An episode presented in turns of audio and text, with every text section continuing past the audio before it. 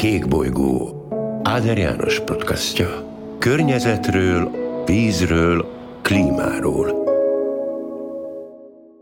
Köszöntjük a Kékbolygó podcast csatorna hallgatóit. Legutóbbi alkalommal a Planet kiállításon is bemutatkozó magyar fejlesztésekből mutatunk be önöknek öt hazai vállalkozást.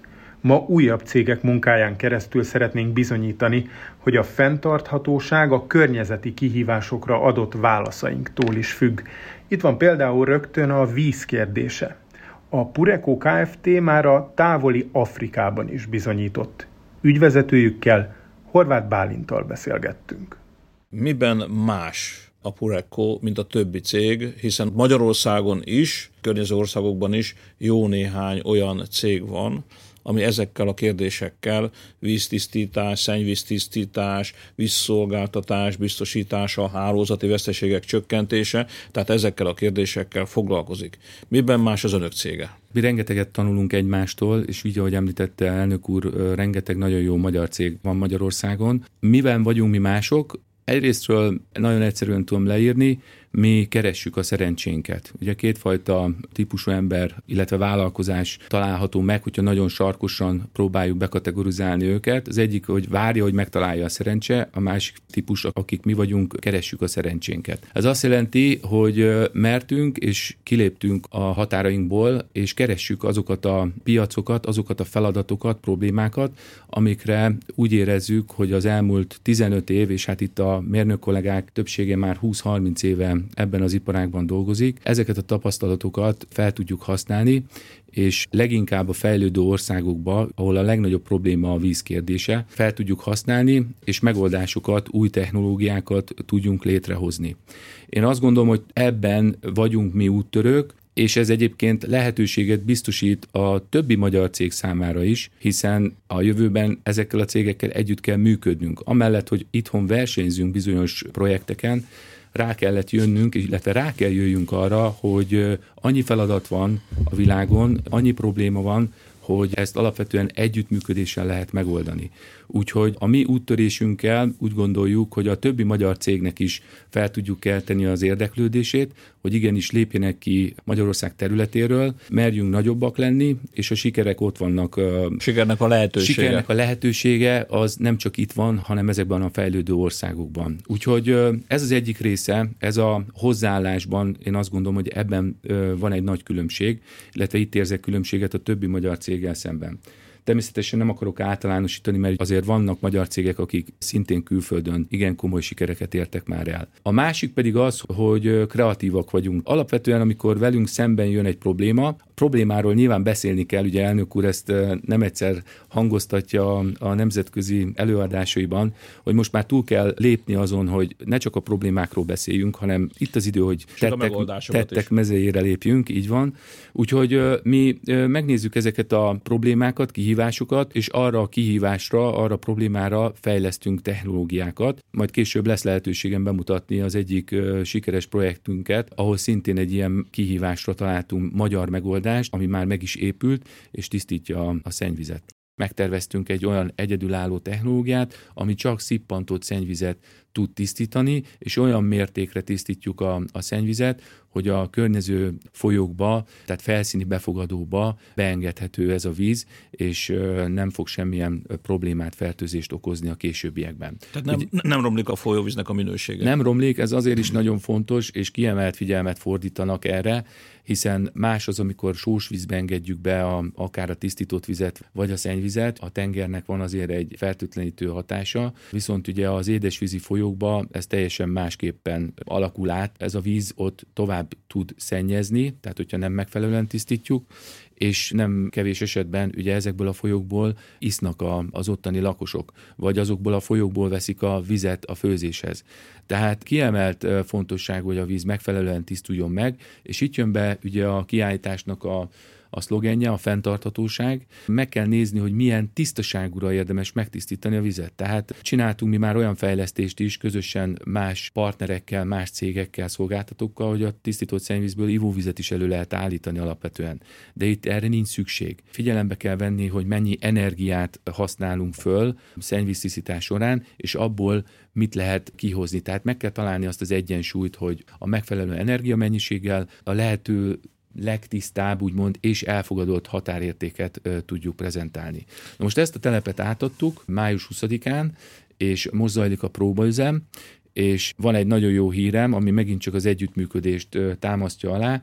A Dunamenti Regionális Vízmű kollégáival felvettük a kapcsolatot, mert további szakértelemre van szükségünk a szennyvíztelepek üzemeltetése során, és ezek a szakkollégák, ezek a szakemberek, mérnökök kiutaztak a mi kérésünkre, és ott a, a gánai szakembereket tanítják, és oktatják, hogy ezeket a szennyvíztelepeket hogyan kell üzemeltetni. Ez a másik nagyon-nagyon fontos kérdéskör, hogy nem csak meg kell építeni valamit, és át kell adni, hanem úgy kell átadni, hogy azt tudják üzemeltetni a gánai szakemberek.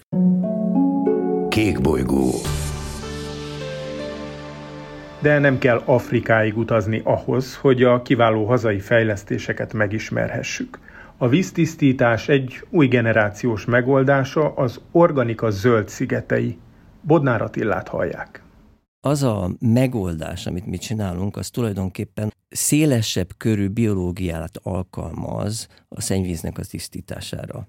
Ehhez azt kell tudni csak két szóban, hogy minden hagyományos biológiai szennyvíztisztítás azon alapul, hogy mikroorganizmusokkal etetjük ki a szennyvízből az oldott szerves anyagokat. Tehát ezt úgy kell elképzelni, hogy van egy nagy reaktor, abba megy a szennyvíz, és abba mikroorganizmusokat rakunk, szerte a világon ez a, ez a standard megoldás, és ezek a mikroorganizmusok kieszik tulajdonképpen a szennyvízből az oldott szerves anyagokat. Az, amit mi csinálunk, annyiban különbözik, hogy nem csak ezek a viszonylag szűk sávban található mikroorganizmusok vesznek részt a víztisztításában, hanem magasabb lendű élőlények is, és többek között növények is. A növények gyökerei tulajdonképpen egy élőhelyet biztosítanak ezeknek a magasabb rendű élőlényeknek, azt lehet mondani, hogy a végén tulajdonképpen egy szennyvíztisztító kertünk van, egy botanikus vízforrásunk keletkezik.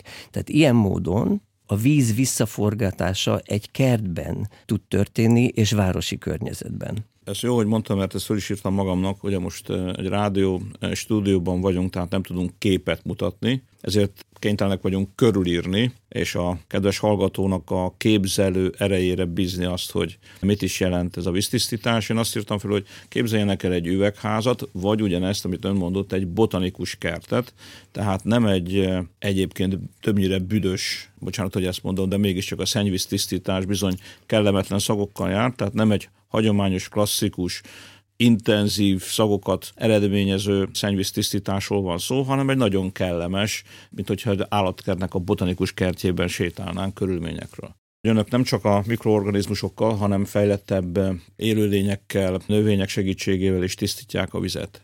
Milyen a hatékonysága a víztisztításnak, tehát a hagyományoshoz képest? Gyorsabb-e ez az eljárás? A kommunális és az ipari szennyvíz megtisztítására egyaránt alkalmas, vagy csak a kommunális? Én szerintem annyit is érdemes elmondani a laikusok számára is, hogy egy óriási különbség van az ipari szennyvíz és a kommunális szennyvíz között, és pedig a tartalma. A kommunális szennyvízben alapvetően biológiai eredetű anyagok vannak, oldott szerves anyagok, amikor azt kell tisztítani, akkor ezeket kell valahogy onnan kiszedni. Az ipari szennyvízet csak képzeljük el, mondjuk egy autóiparban milyen szennyvíz lehet, mondjuk olajos. Mindenféle oldószerek, festék, festékmaradványok, stb. stb., amik egyébként megmaradnak a gyártás során. Pontosan. Vagy például a vegyiparban, vagy az acéliparban. Gyógyszergyártásban például. Pontosan. Ezek az ipari szennyvizek az iparáktól függően nagyon-nagyon különbözőek, és alapvetően kivéve az élelmiszeripart, ugye ami szerves anyagtartalmú, egy sörgyárnak nagyon jól felhasználható szennyvize van, tehát biológiai módszerekkel,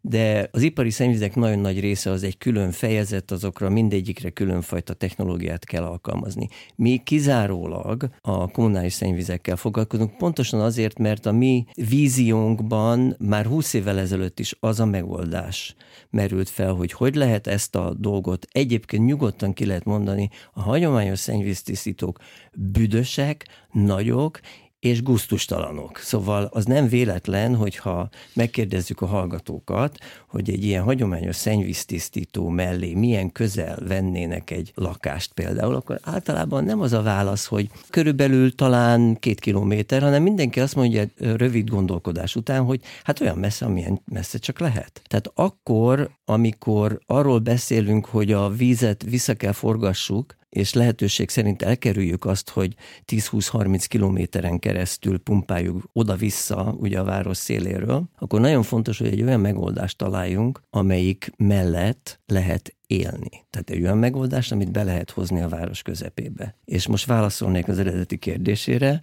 amikor mi ezen gondolkoztunk 20 évvel ezelőtt, az egyik feltétel volt, hogy sokkal kisebb tudjon lenni, és sokkal hatékonyabban tudjon működni.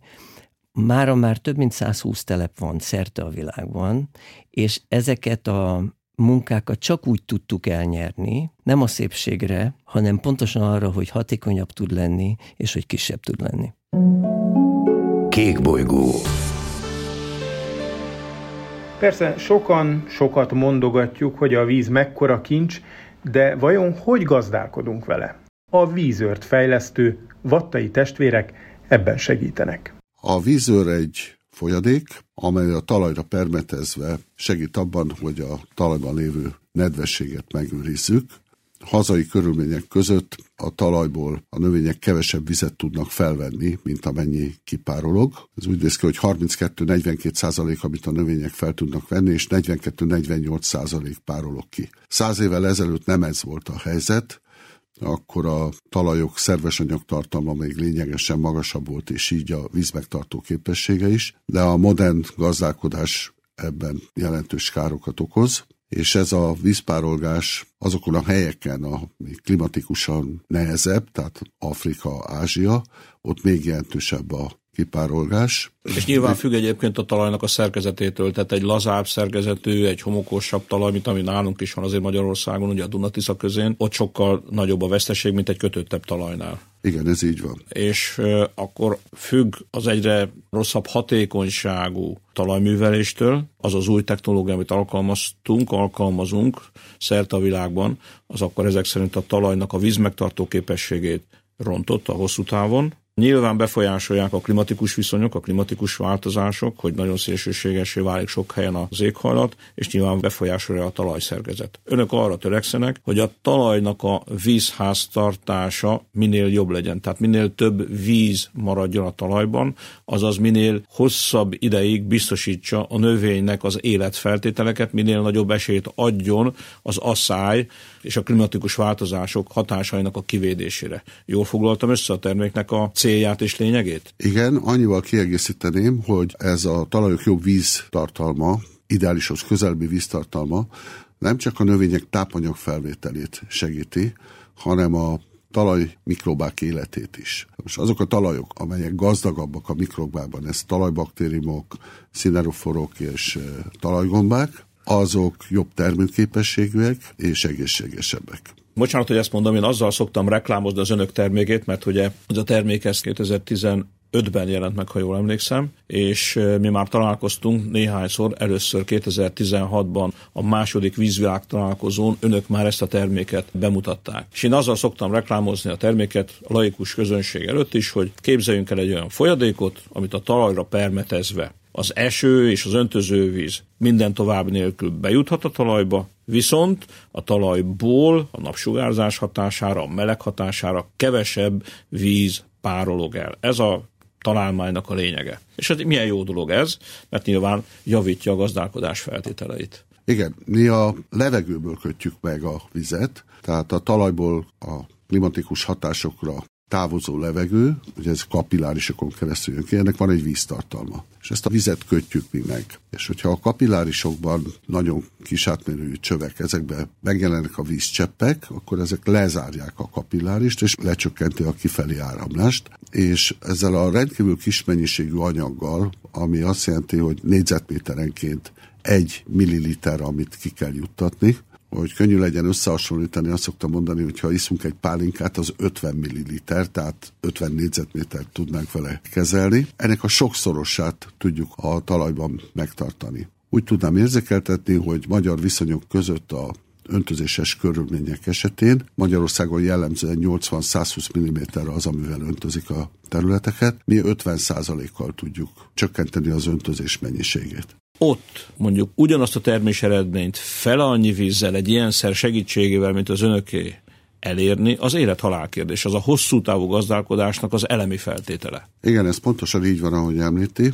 Arab országunkban, Marokkóban például, ugye ott sokkal keményebbek a klimatikus viszonyok, mint Magyarországon. Jellemzően 400 mm öntözés szükséges ahhoz, hogy termelni tudjanak. Ott mi 30%-ot tudunk megtakarítani. Ez a 30 százalék, ez azt jelenti, hogy ha ezt 100 ezer hektárra vetítjük, ami körülbelül egy fél baranya megye nagyságú terület, a magyar mezőgazdasági területek 2 százalékával egyenértékű, 2 millió ember éves víz szükségletét lehet megtakarítani. Kék bolygó. De hogy ne csak a vízfelhasználásunkról essen szó, a Civita Group vezetőjétől, Vaszkó Gábortól megtudtuk, hogy a körkörös gazdaság melletti elköteleződésük eredménye az eldobható műanyagok helyére szánt ehető tányér és pohár.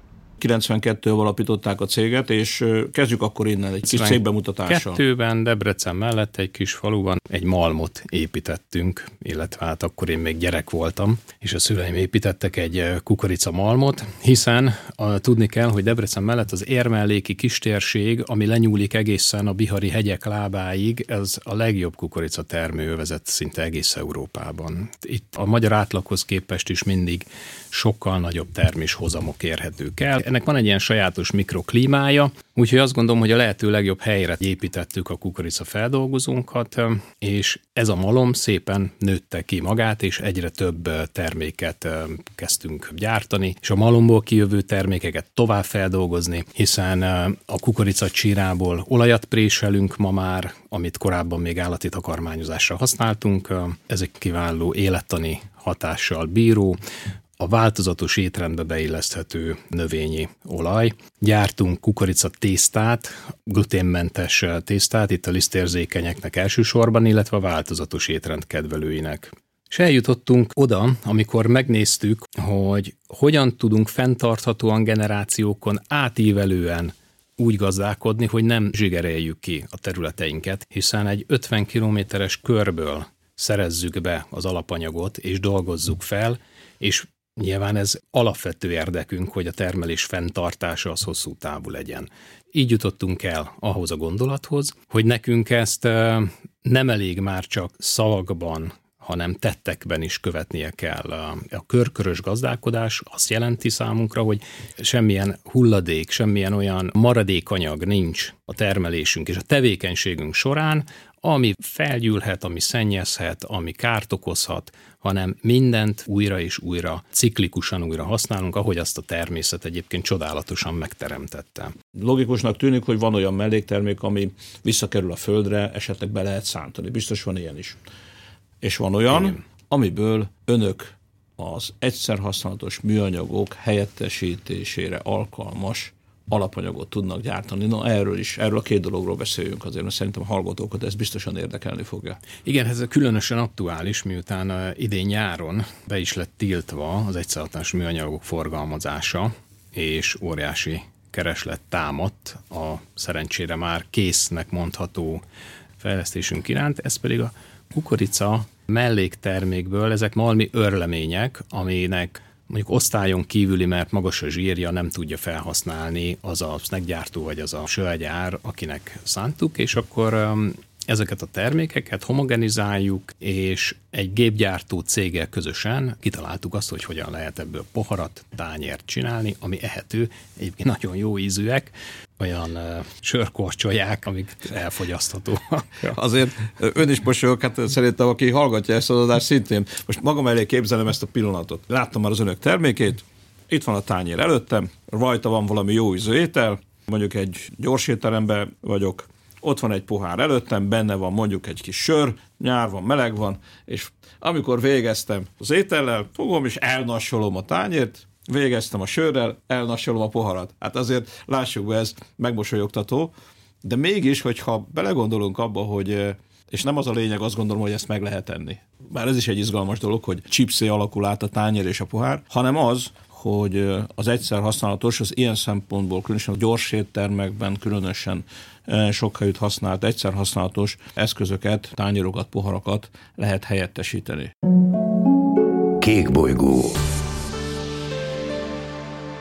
És a végére fel a felhők közé. A légi közlekedés komoly ökológiai lábnyomot hagy a légi folyosókon, de nem kell, hogy ez feltétlenül így legyen. Az elektromos repülőhajtásé a jövő. A Tarány Gábor által vezetett Magnus csúcstartó az új megoldások területén is. Jármű az mindig fog kellene az emberiségnek, valamilyen formában el akar jutni A-ból B-be. A mi repülőgépünk az egy nagyon könnyű szerkezet, egy ötödébe kerül a fenntartása, mint egy hasonló, nem tudom, hogy szabad-e mondani repülőgépet általánosságban. Ezt úgy is kérdeztem volna, mindenképpen kérdeztem okay, volna, Cessna hogy... mondjuk, jó, azt tudja, a kérdésem úgy hangzott volna, akkor kicsit elébe Igen. vágott ennek, de a kérdés akkor így hangzott volna, vagy így hangzik, hogy mennyiben más ez a gép, Igen. mint a piacon lévő, sőt, önök előtt jóval korábban Igen. már a piacon lévő gépek. Ugye az egyiket mondta, talán ismételjük meg, és aztán utána még akkor az üzemeltetés a következő. A gyártás az egyik, könnyebb, a gyártási költség kevesebb, illetve annak gondolom én kisebb a környezeti lábnyoma. A következő, ahonnan most elkanyarodtunk, és visszavettem a szót, elnézést érte, ez pedig az üzemeltetés, de akkor mondja el a hallgatóknak, hogy mi is ez a két elem, amiben önök mások, mint a többiek. Tulajdonképpen több olyan jó tulajdonságnak az ötvözése van a gépben, ami például egymás melletti ülések vannak, nagyon könnyű kompozitból készül, alap akrobatikus mutatványokra képes a gép, ezt mindjárt mondom, hogy az miért fontos, nagyon keveset fogyaszt, és 95-ös benzinnel tud működni, amiből kevesebb, mint fele annyit fogyaszt, mint egy például egy Cessna gép. Azaz itt már van egy olyan jelentős környezeti hatás csökkentés, csak abból, hogy jóval kevesebbet fogyaszt, azaz jóval kevesebb széndiokszid kibocsátása is van, és károsanyag kibocsátása is van. A kompozit gyártásakor nekünk majdnem minden energiafelhasználásunk megújuló energiából származik. A céget, amit fölépítettünk Pécs-Pogány mellett, reptér mellett, ott hőszivattyús rendszerrel oldunk meg mindenféle, amihez meleg kell, fűtést, egyebet. Jelen pillanatban még a kompozit gyártásakor van az utolsó fázis, amikor egy kompozitot mondjuk úgy, hogy megkeményítenek. Ez egy szakbarbár kifejezés, de így érthetőbb. Azt mi 75-80 fokon tesszük meg, és nem magasabb hőfokon, azaz nagyon minimális gáz mennyiséget használunk el. Ezért itt is van egy jelentős lábnyom, mondjuk úgy, hogy csökkentés. Mert amikor egy másik gépet alumíniumból, acélból és egyéb anyagokból raknak össze, ott bizony jóval több olyan, és nem akarom mondani, hogy kohók vannak. Hát olyan nagy anyagot kell felhasználni, aminek egyébként az előállítása lényegesen energiaigényesebb, legyen szó acélról, legyen szó alumíniumról. A középiskolából tudjuk, hogy a tinföldgyártás az legenergiaigényesebb iparág volt is, meg ma is az. Így van. Szóval ebből is adódik egy jelentős, én úgy gondolom, hogy a környezetre való hatásunk jóval kisebb. Most például át fogunk térni a vízbázisú festékekre.